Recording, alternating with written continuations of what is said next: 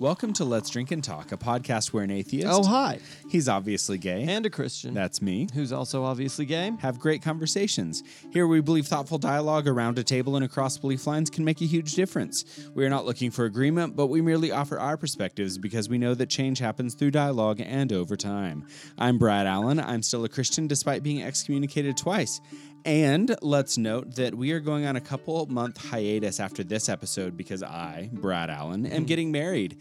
And when we come back, I will be Brad Rubendale. Hell yeah. And I'm Alex Comstock, former Christian, currently an atheist. I'm also already married. How weird is it that we're going to be a couple of married Crazy. homos? Ah. What is this world? Uh, this week we are going to talk about what nonsense reason you have to explain your belief in Christianity. Because of spirits and love and demons. How you're insane and you have Stockholm syndrome. Probably. Good God, just grab a drink and join us for Let's Drink and Talk. All right, so we are here to talk about why we are Christian. And so I brought my atheist friend on, Alicia, to talk about why we're why I'm a Christian. So many penetrating questions. God, are we going to really go good enough, sexual in the first four minutes, seconds of this podcast? And Anyway. we're also here with uh, Brian Vanderheiden again. Welcome back, Brian. Lifelong Thanks, you. Catholic. Thank you. Which I find um, we were talking about the meaning of your name, Vanderheiden. Yeah. Vander means Um, of the of the, and, And- Heiden means. Heiden actually is closely translated the word heathen or godless. So So you're of Yeah. the godless, Yeah. and you're a Catholic. yeah, so I You're doing this yeah, wrong. I make the the the joke that I'm I'm doing this to stick it to my family, Good to, for you. to stick it to my very my godless Damn the man. family, even though that they were probably also lifelong Catholics coming from you know their own European countries. So It's true. Yep. So we're going to talk about like you did last time. Yeah, you like two why heathen uh, atheists. The hell are you people Christians still? Yeah, still Get it Yeah. together at this point. yeah. Would you like to go first? Mm, yeah. So is the is the general question just why why are we Christians? Why are you Christian? Why am I Christian? Yeah. Um. We can get into Catholic specifically later if you yeah. want. I'm I'm gonna use I'm probably gonna use the term Catholic and Christian interchangeably, which is bad. But um. No, I think I'll that's make- appropriate for Yeah. this context. Yeah. Go for it. um. You know, and this th- these are gonna sound like weird reasons, but they they really are formational pieces too. So, you know, I you know I can't remember a time in which I wasn't Catholic. So, you know, from an early age, my parents were um, praying with me when I was a kid. You know, we would um, pray for the well-being of certain family members to certain circumstances to to whatever we were going to um, mass or Sunday church on you know on a weekly basis. My you know parents were always involved, and so you know I had this kind of natural involvement um, from from an early age um, up until you know probably in, when I went to college and I went to this Catholic university that was also Benedictine. Benedictine's a order of Catholic priests, and they have a certain way of seeing the world and through um, um, through a through a Christian lens, through um, through that. And I I don't have. I I think one of my biggest responses to why I'm Christian is because I started to see what my Christianity could expand to. Um, my belief wasn't just dependent on a certain text citation in scripture, or wasn't dependent on a particular um, scientific proof. I, I I've actually never really found a problem um, with believing in some sort of science, with believing in evolution, with believing in. I mean, there's so many scientific theories that I don't even know about, but I, um, my guess is I'm not I'm not too concerned about them because I don't entirely um, base my my belief in God and what can be verified at this time, at this year, at this hour, um, or what will be verified. Um, because faith, um, you know, people always say that "Hmm, faith. The quote: "Faith is not the no. The opposite of faith is not what is it? It's not belief. It's Yeah. not the lack of doubt or whatever. Yeah, the- it's it's apathy is Yeah, what yeah. I've heard, or is some G.K. Chesterton esque quote quote. some bullshit. yeah, some some yeah, some. Oh, if you really see it like this, um, but you know, and that's always been a is a formidable part of my life is um, Christianity for me is very very expansive. It's not it's not limiting. It can encompass science. It encompasses uh, a variety of, of ways of seeing the world, and so that's why I stay Catholic. I became Catholic because of traditions with my parents, traditions, um, and then I stayed Catholic because of my my own education and different spiritual traditions that en- enlivened my faith and and still do. And so I, you know, last year I was part of a um, kind of like a Catholic AmeriCorps that was Vincentian based, which is based on this guy named Saint Vincent de Paul, um, which is another brand of of spirituality, which is a greater, um, yeah, just another more enlivening of the world. And um, and now I'm a Jesuit, and I'm not actually a Jesuit, but um, But you work at a Yeah, Jesuit I school work and at a you Jesuit- attended there. And oh, I never attended. Yeah, oh, you didn't attend there. No. okay, gotcha. No, I did not go to Regis. Um, but you know, I have embraced uh, another tenet of that spirituality, and I can get into more specifics, but that's my general response first. I like that you said it's the expansiveness of it that Mm-hmm. has kept you there. I think that's I can relate to that in many ways, and I, I think the reason I'm still a Christian, despite Alex accuses me of having Stockholm syndrome because Yeah. I've been kicked Yeah. out of multiple ones, but I can't not do this. Love um, him anyway. Yeah. But he loves me. but he dances with me and gives me this pretty yellow dress. Sorry. I- we just watched Beauty and the Beast not too long ago. Um, Stockholm syndrome. it's a beautiful thing. No, and I and this is I, I guess I'm a Christian because I can't not be believe in God. But see, I also make a distinction between believing in God and being a Christian. I think I believe in God because I do see, as we were referencing the last podcast, I do see the imps behind the mustard bottles, and I do I do feel connected to some larger non-physical reality. And um, in my mind, science can't touch that. It's not a it's not unscientific or like in objection to science. It's just is a thing that is separate from what can be observed and that science is by its very nature limiting to what you can see touch taste feel observe all those things. And that spiritual realities are non-repeatable and they are not necessary there are spiritual beings that don't have bodies and that kind of thing. So in my mind um, there are spiritual realities. A god of some kind seems to make the most sense for me using Occam's razor for me, um, with encompassing a non physical reality into that equation. And then why I'm Christian is ultimately, I think, because of um, I I'm so compelled by the Trinity concept. It's one of the logical inconsistencies of Christianity where there's three and one and one and three and that there's it's actually just one God, but there's also three, and they're not just three parts, but it's three things that happen. And for me, that is indicative of how I believe community should be.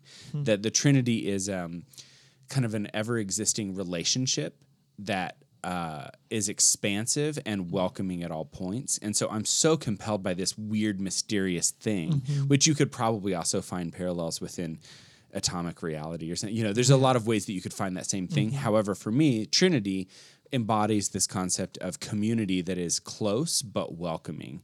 Um, and that I think comes from my past in being in a cult and being kicked out of a couple of kind of restrictive groups. Um, I've seen community that says, we are in this and we put a fence around it and you are out. And so mm-hmm. therefore i feel Yeah. close to these people because i'm in this and i'm not out of it. And i think that's hideous. I think it's heinous. There's mm-hmm. something really ugly about that. Mm-hmm. Whereas trinitarian community is very close while also if somebody walks up i'm like yeah come on in and join. This is fine. Which is also reflective of how i've done the group here and the podcast and everything is that I don't need to draw lines around it and say I can only be safe if there's a boundary. I can, and that's reflective of the Trinity. So mm-hmm. that's one is the Trinity, and the second is the incarnation. That's the other one that I cannot get away from because mm-hmm. this another logical inconsistency of Christianity is that God was or Jesus was both fully God and fully human at the same mm-hmm. time, and those can't coexist according to like metaphysical reality that that's what we debate in seminary. However, they mm-hmm. did that act- actually happened, Yeah. and I see Yeah. that there's that kind of um, coexisting godness thing that happens a lot in my life, and I love that. Um, so I don't look to some external source constantly to f- save me because I believe that I am God. I am the image of God, of, according mm-hmm. to Scripture. And mm-hmm. so if something needs to be fixed, I need to fucking fix it. I don't need to call on some higher power to fix it. I need to do that thing. And so I find that kind of um, the incarnation concept of the two in oneness and the godness of um, physicality really compelling. And in, in addition to that, the kind of the fact that my God pooped is really important to me. Yeah. Which Yeah, it's my the, God poops. Yeah, honestly, because I find that to be more. Where's the hymn about that? By I the know way? there should be more. My God poops in the morning. Yeah. and had body odor and all those things. Because if there's second not, verse, if yeah. there's not a, um, I thought that was beautiful, by the way. I wanted to piggyback on I, that. I stole that hymn. I stole that hymn. Okay. it had other words before you started with Yeah. it.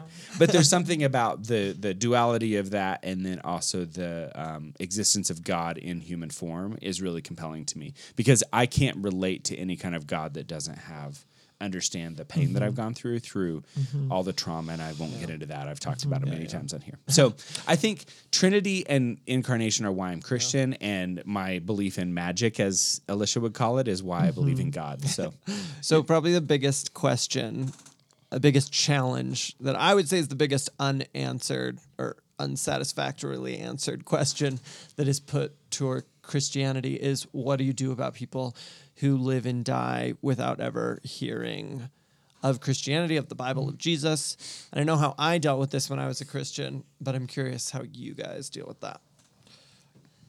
Yeah, I I don't even know if I have a term of dealing with it. Um, it, it is, and I think one of the things that, and I I don't want to speak for Brad, but I think that's where the idea of God becomes more expansive than I am. It's the you know, especially from a Christian context, it's you know, if you you know, one of the my interpretation and a predominant Catholic interpretation of, of scripture is that Jesus ultimately one of the the principal narratives of the gospel is Jesus opens and expands the door of who can be in who can be in the group you know and to to pretty much everyone or that's the the radical inclusion is is much more present in the gospels than what we see in the old testament. And so i apply that concept not just to be faith who's saved. I, I think there's i think in in a lot of ways the spirit of god moves in people without your knowing it. And you know and to think about this logically too if there really is this god outside of um outside of time outside of being whatever um it I mean, it, it should be po- logically possible, at least, that this God could move in wi- in us without even knowing it, right? I mean, that's at least you have to allow for that possibility. I think is that um, not every movement of the divine will always be known to us, um, and I think that's an important part with with people who have never heard about a God. Is it's not that God was never part of their lives; it's just that we, as the people who are observing the the current reality, have not observed that God moved into their lives, mm-hmm.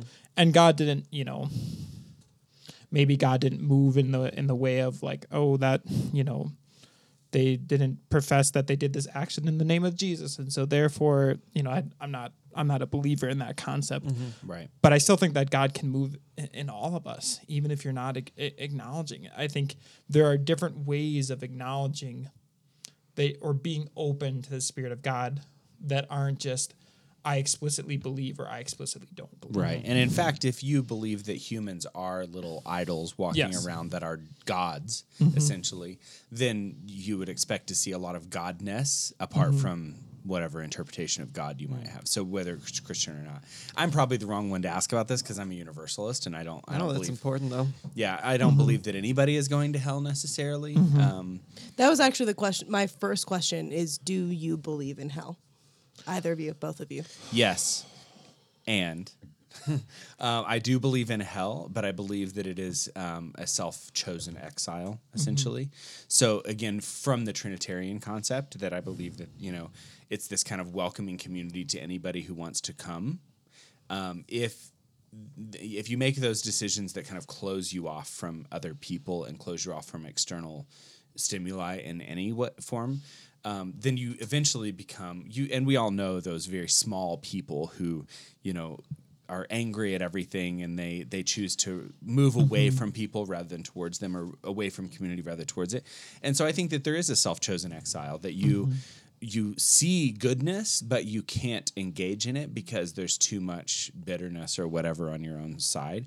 But I think that the number of people who would choose hell are really small and I think that over time, which if there is a eternal time after death, then everyone would f- eventually come to their senses and mm-hmm. come to that love, which is why I'm a mm-hmm. universalist. I don't think it all happens immediately, but I think that mm-hmm. if there's an endless amount of time, everyone can engage with love and goodness without closing themselves off to it. So it's almost a state of being or a state of mind. It's a state of uh, being in the post world that is will be overcome eventually. Mhm, okay. I'm interested in what you have to say about hell. Yeah, Have you read The Great Divorce? of course. Yeah. Okay. I, this I is- love this C.S. was Lewis. this was call, this was reminding me of Great Divorceeing. Um. That's So.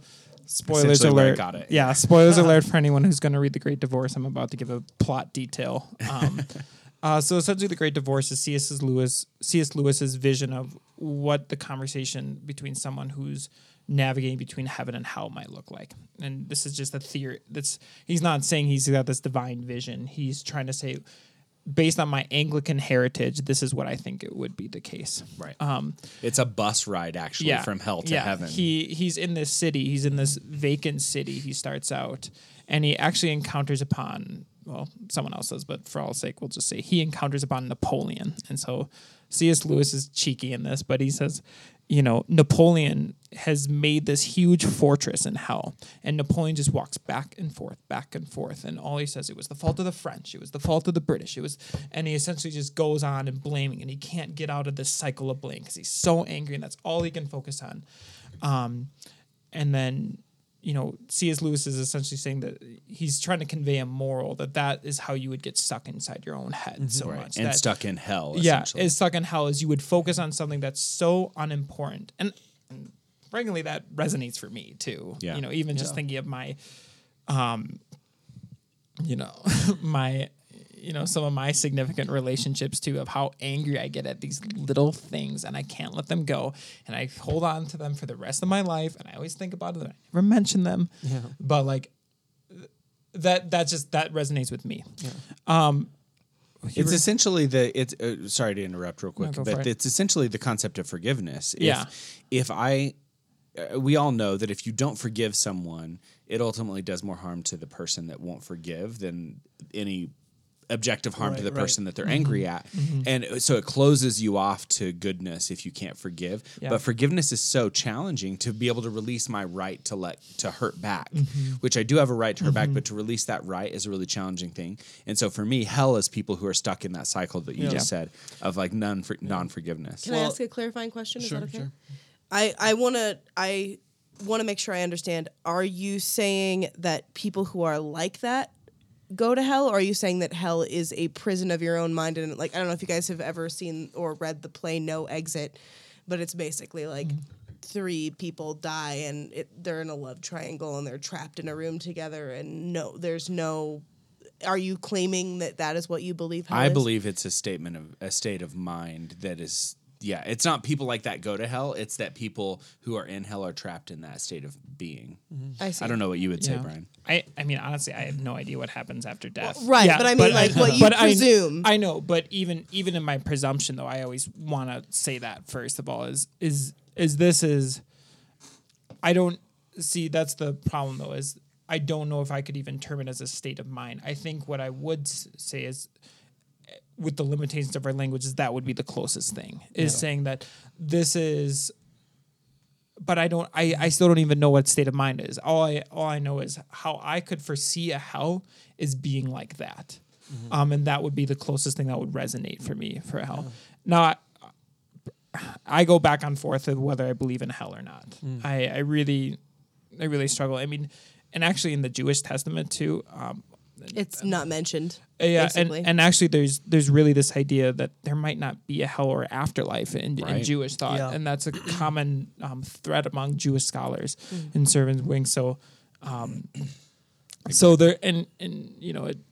So I, I go back and forth and I and I try to think about what would what would rejecting God be, or you know, eh, with all the things we know about trauma and socialization, you know, who, how much is like, how much is someone really choosing this, and if God is really this perfect being, does come on, doesn't God understand that all the diff- difficulties and of someone's ability to not choose pain or, and even choosing pain is a weird term you know mm-hmm. that's an imperfect Yeah. language and that's imprecise so Well, uh, um, yeah, and like what the example you gave of the uh, Napoleon, and Yep. it was it resonated with me as well. And I think the the thing about that is w- if you can capture being neurotic or having a pathological train of thought like that, you can do that from any vantage point, even if you know you're in a totally isolated culture on some island somewhere, you know, you'll probably come up with someone who's clever enough and uses language well enough to describe that mental reality that everybody experiences at one point. And you, of course, see that described, I would argue, best of all in Buddhism.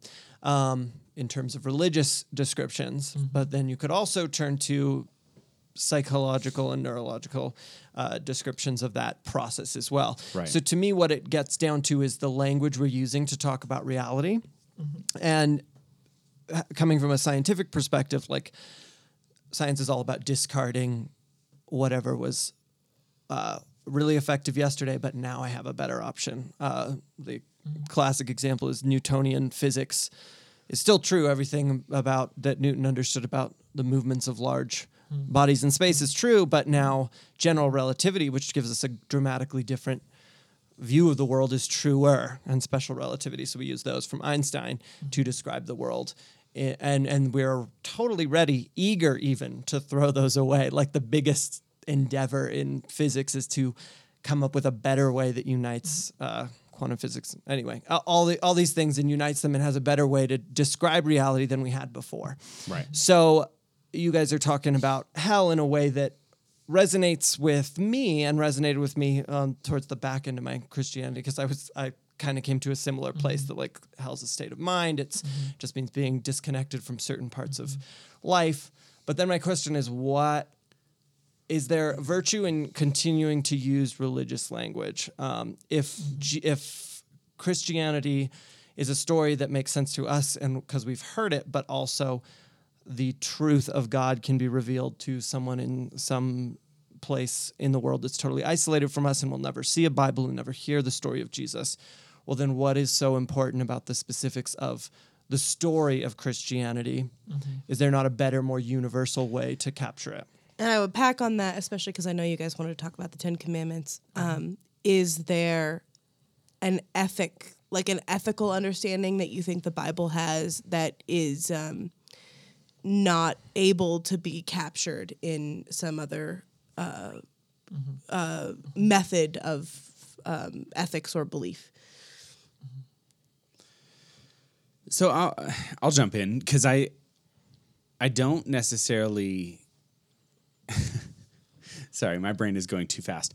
So the the challenge for me is that I I'll, don't see any of these dis- ways of describing reality as limiting per se. So using Jesus language or God language or Christian language doesn't in any way negate s- science language, and science doesn't necessarily negate you know um, psychology and all that we know about that, and and that doesn't negate Wiccan you know thought. It, so for me.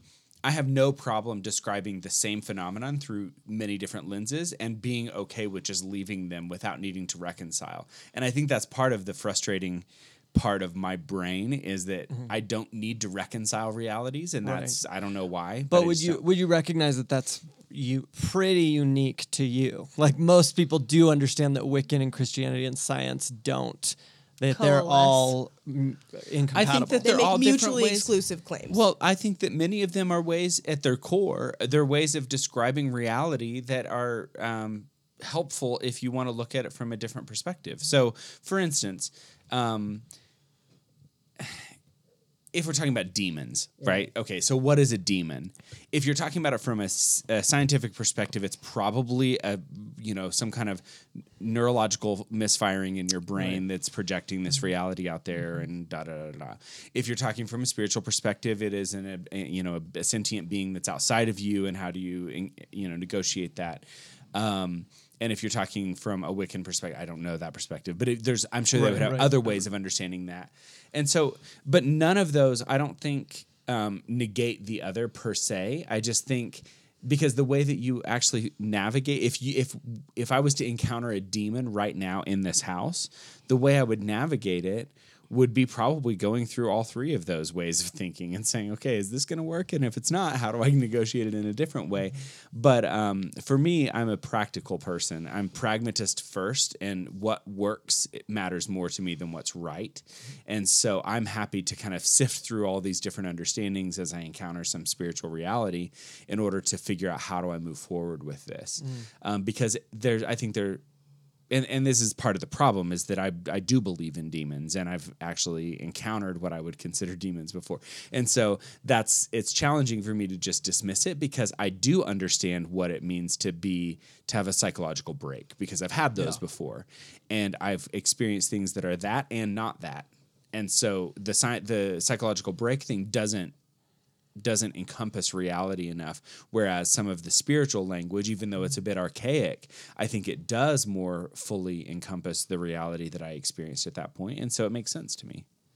Yeah. Um yeah, and and I I'm my mind's going at 10,000 miles a minute too and I'm trying to um and I would I think I would say certain things uh I'm almost there but I'm not entirely there Brad in terms of um for I I really don't have a problem with with science or, or see them as irreconcilable depending on what we're talking about in terms of science if we're talking about these that it can only be natural law, then maybe. But other than that, I'm yeah, I, I just haven't had the, like this problem like evolution. No, Right, I've never right. said that in my Yeah. sleep. Um, yeah, but and, and also too christian language changes too. It, it, it's not stagnant. Um, you know w- one of the things that one of the things that was really helpful for me for understanding my relationship with god and something that i wanted to talk a little bit as you were talking about trinity and and god's relationship with us brad is there's this jesuit conference by this jesuit theologian named karl rahner who talks about the supernatural existential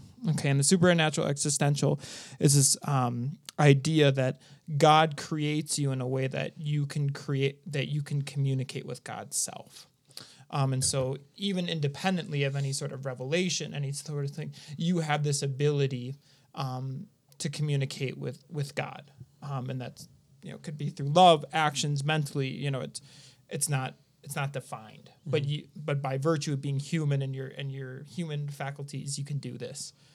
Um, and so I, yeah, I, I I'm trying to tie this all together, but um, I guess I don't see the language as archaic because it is ultimately changing, which ultimately reflects my view of the spirit of God, the spirit of the triune God that is always changing too, that is never stagnant. Um, right.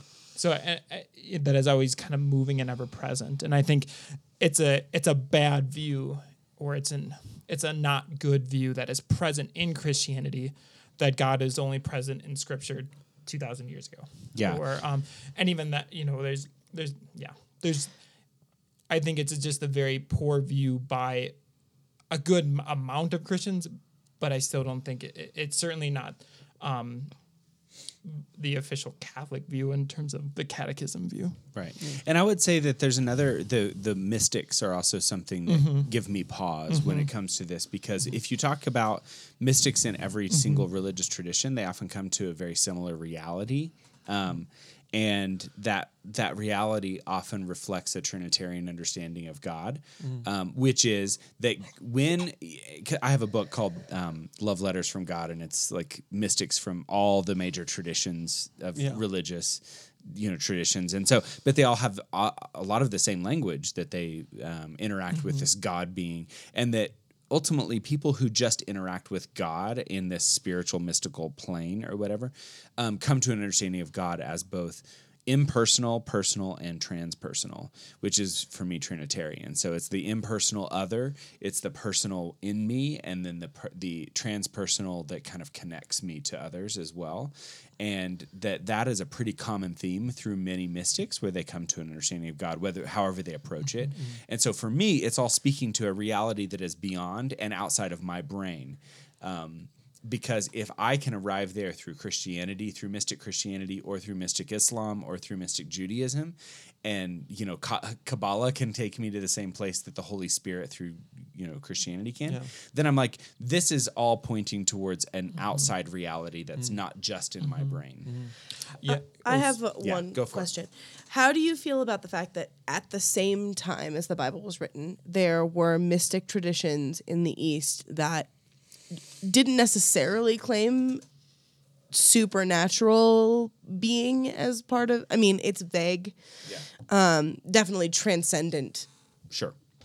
thought was part of it and definitely connection with something larger than your you know the shit and vomit um that, that's what i like i Yeah. that's just my like d- the human Sure, sure, experience sure. thing Right. like your personal shit um but where we don't have to go back and rewrite it like the tao te ching uh, yeah. most buddhist tradition stuff you can almost read those front to back cover to cover and find nothing in them at the same exact time in history to uh, substantially disagree with in terms of like human rights violations in terms of equality in terms of um, like inner peace in terms of compassion um, in terms of genocide all of those things. Um, and those writings existed at exactly the same time and, and require no uh, linguistic revision which is not to say that you can't talk about them differently now than you would have them but you don't have to apologize for the language at the time. I'm curious about that Yeah. I hmm, no. Well, you do you have do you have an answer, Brad? Well, for me, it reflects a God that is perfect, because you have God revealing God's self in in um, China and in mm-hmm. Israel at the same time, but mm-hmm. in different contexts, and so therefore, there's that's where I I believe that God mm-hmm. presents God's self in a way that is acceptable to the people that they are, but is moving them in a direction that's good. And so, I if if the context is China, um, and they're already accepting of human rights in some level, then they he, God can speak to God, about God's self in a way that's i was just laughing because of china's stance on human rights Currently. particular moment Yeah. Right, Yeah. exactly. Back then, No, that's- well, which gets to which which also gets to the the Ten Commandments idea, which I do want to touch on, and and all of Scripture, the laws, quote unquote laws in Scripture, is um, that they were progressive for the time, and so you have to understand those things through the context that they were mm-hmm. written in, not through the, our context, because mm-hmm. we can look at Thomas Jefferson and say what an asshole Yeah, he what a owned yeah. people and blah blah mm-hmm. blah. Versus the reality is is that he was progressive for his time and we can appreciate that he moved culture in a way through his own time. He And also we- didn't make supernatural claims, and I would like to. Actually, he was a deist though. He Well, so yeah, he sure, did- but I mean, But it- there was a supernatural claims about his secular own ethics and his own life. sure sure sure yeah. Well, and you and something that resonated with me is you guys both talked about uh, different ways to talk about reality that can be equally valid. Obviously, we break at a certain point, but my thought was like if I get up and walk across the room, I can describe that in those simple terms that everyone understands. I can describe it in terms of the neurochemistry and what's happening in my brain, biologically, and what my heritage is, and or in terms of physics. Like, there's many different ways to capture what happens there, and they are not uh, invalid because they're they're saying different things. Uh, but there, you do reach a hard wall with in in certain terms, and I don't think you guys necessarily because your use of terms and your understanding is a lot more open. Um, obviously, especially like we just talked about hell. I think many believers who believe in hell, which actually isn't a huge percentage anymore, but those who do have a very different take on it um, than a state of mind or, or something that may or may not exist or all the things we just covered. So I guess to me, if if I get up and walk across the room, either I have a soul that transcends nature and allowed me to make the choice to do that, or I don't. It is a hard line.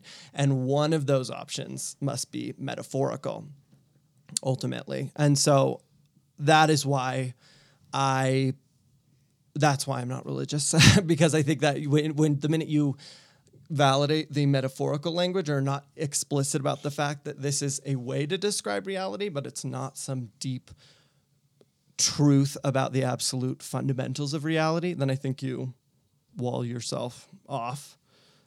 But anyway, that was kind of my thought about the different ways to describe one event. But the r- the real question, and I want to make sure you guys have time to answer, because Alicia and I both answered this. But what would it take to change your guys' minds? Oh yeah, I would love to hear about that. Hmm.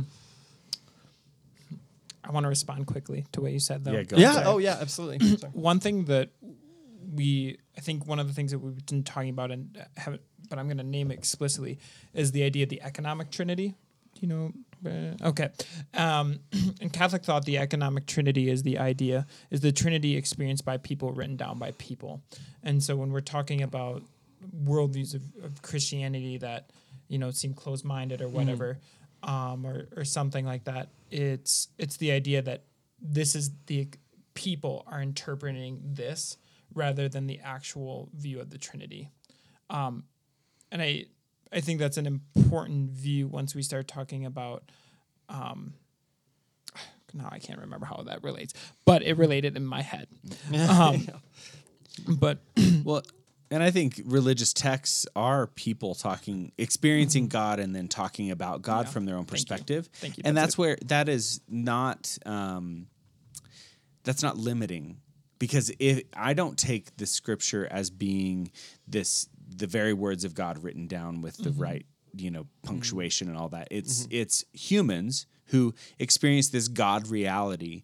And same with the the Chinese folk that you talked about, Alicia. They are humans experiencing some reality that's greater than themselves and then writing about it. Yeah. And so the context in which they're writing about it matters. Mm-hmm. And the way that they the language they use matters. And so there's a lot of it that can be not dismissed but understood through uh, cultural context. Mm. Um, and that's where I see that when you described the 10 commandments I was like, I mean, yeah, but you know, love the Lord your God with all your heart, soul, mind, and strength. There's a lot there that we could unpack if we want, if we wanted to get into the Hebrew of it. But then, um, particularly, I wanted to talk about. Um, oh God, now I'm blanking. the second commandment, The- Rule. idols. Yeah, so uh, graven images, and then also the um, taking God's name in vain. So the reality is, is that if you're looking at this, God is speaking to the people who God has given God's identity to. And so it's essentially saying, don't carry this lightly. If you're going to go out and represent me to the world, you don't take that lightly. So it's not about saying the wrong word or anything. It's intentional. it's it's it's more about the fact that if I'm speaking on behalf of my employer, I need to be very careful in the language that I use around that. And I need to not take that mm-hmm. lightly. Do you feel like God's your employer? no, but I, it's a good, It's a good question. Fair question but I to but I also think idolatry though, with it extended under Brad and I's vision, that's one of the greatest problems with Christianity. That's why we have all these issues of closed mindedness, these these Right. misrepresentations of God that that Brad and I don't really find at contradiction with this loving world or this this anti science world. Um, right. And I. and I think that's an important commandment for both of us. Is no, you you, you can't ju- idol, idolatry can't just be or taking God's name in vain can't just be you swearing or you looking at Right. a golden calf. That's that's Right. too much of a narrow vision of of it can be though that you know I presume that it was about worship. I think, I, I for Yeah. what it's worth, I think worship is evil in all its incarnations. you um, believe sacredness is wrong in every yeah, I do. context, which we can get into in yeah, another we don't have to talk about that right now. Yeah. I just What would convince you to not be a Christian anymore, Brian? I I think apathy, and I don't. There's I don't. I don't know if arguments would would do that because I've I've already, you know, if, if this whole podcast has been about how um, we have a very expansive notion that it encompasses these things, I don't know what would really be um, difficult, even if we were to find life on other planets, and then we would say, well, Jesus wasn't talking about these guys over here, you know? so he can't have been real. so, or like he couldn't have been divine or whatever. I I still think I I would look at that and say, but isn't that you know someone who sends God's only self into this world, you know, and and still experiences a part of this world that these other aliens are like, or um, but I, I think honestly apathy would would be the would be the greatest is not engaging in my practices not thinking about these things or um, just letting it fall by fall by the wayside and i think that's how i've come away uh, whenever you know there's a time in my life in which I left Catholicism and um, you know and, and that was the biggest issue. Catholicism has its fair share of like just annoying belief that it loves to keep on shoving down people's throats for a very long time and and those you know that's when people call me a cafeteria Catholic, but that's when I say, well, that's that's not really consistent. That's why I was Anglican because you can literally be a cafeteria Catholic. You can take what you like and leave what you don't. So, You should be Episcopalian. so essentially, just to clarify, essentially it's unfalsifiable for you. There is no evidence at all that would falsify it for you. It's just whether or not you continue to actively practice. It would just be not actively caring about it. am I uh yes and I'll give that with the question back is how would you know one of the things is how would you prove something that goes outside the laws of nature you know and and I think that's that's a premise that I accept is that that premise can exist that there can be something Right. that goes outside the laws of nature and therefore if you're saying well you can't prove that with the laws of nature I'm saying yes you're, you're right you're you're very right so I think the unfalsifiability is, you know, that's going to be one of the parts in which we do run against each other is is the belief that there is something outside this natural world. I just wanted to clarify it wasn't meant to be a, like an no, and I. I'm Yeah. glad you said that because honestly, that I've come to accept the reality. Much of what Brian just said is Mm-hmm. that it's it's unfalsifiable for me. I can't imagine a mm. reality in which I could not, I wouldn't believe in a God. I mm-hmm. might be convinced away from Christianity, Yeah. but not mm-hmm. from a belief in God, because I truly believe in God because I believe God is outside of the physical world, and so there's nothing about God that is falsifiable. There's no, I couldn't, I can't imagine a, a thought experiment that would lead to me m- me to believe that God doesn't exist. Um, other than dying and getting and realizing that I just decayed into worms. there's no Yeah, realization. there's no realization. Yeah. It's literally you wouldn't know it, and then you yeah, wouldn't and then I would be like, F you guys, you are wrong. when I cease to exist, I will now know that there is no God because I will, but I won't know it because I don't exist you won't know anymore. that you So, don't. Yeah. Yeah. so I think that there's an element of that, and then, um, well, y- yeah, eh, for me, it's the fact that God exists outside of time, space, material, and mm-hmm. so that there's no part of me that needs to prove or disprove that. I don't need to convince anybody else of that. I'm not an evangelical. I don't believe that I that you need to believe that. I just do, and I can't not. Um, because it fits in mm. my brain, so that's where I'm at. and just the there I, i'm just stating this for the record there's no way to do it without sounding like an asshole but it, this this That's never stopped you before.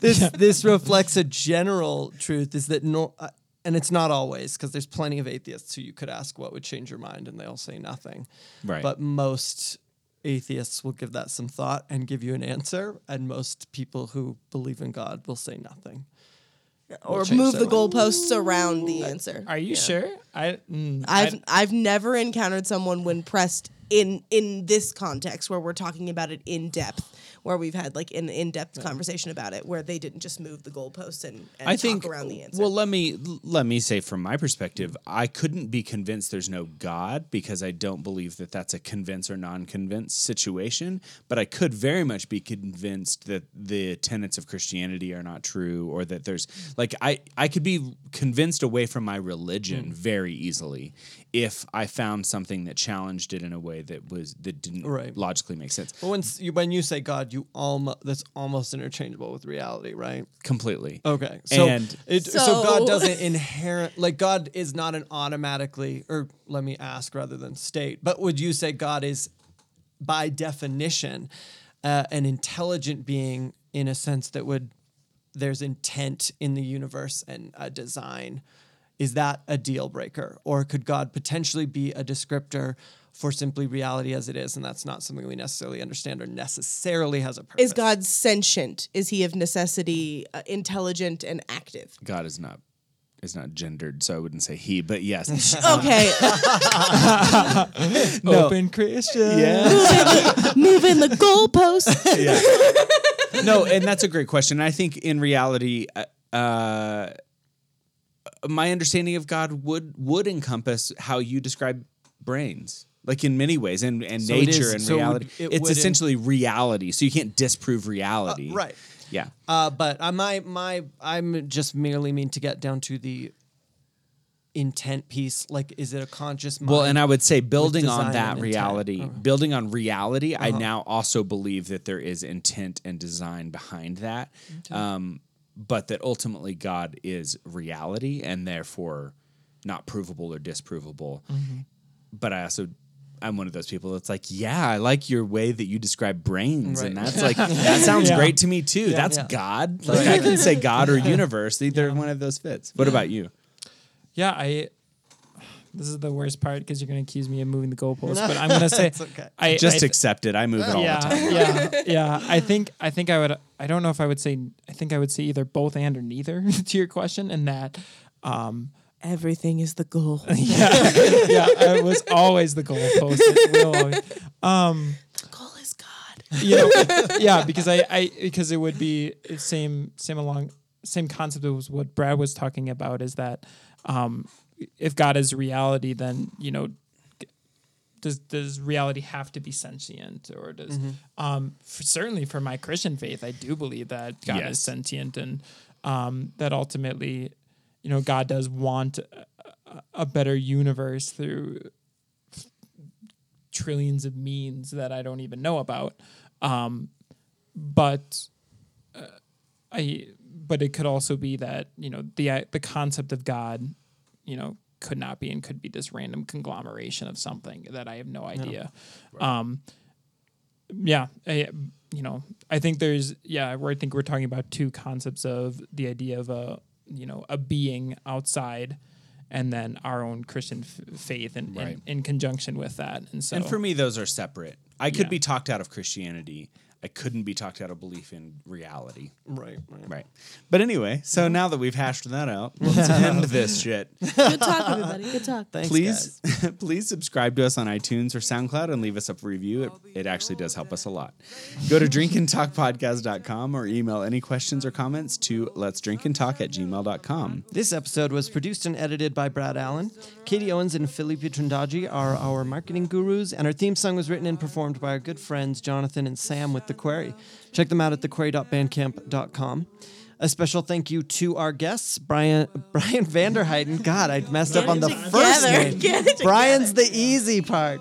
Uh, and Alicia Pruitt, and thanks to you for listening. Don't forget, we're going on a couple months hiatus after this episode because of my wedding. Join us again next week and remember to keep talking. Keep Join us again in several months. keep talking. Keep drinking. And for the love of Christ, keep it thoughtful.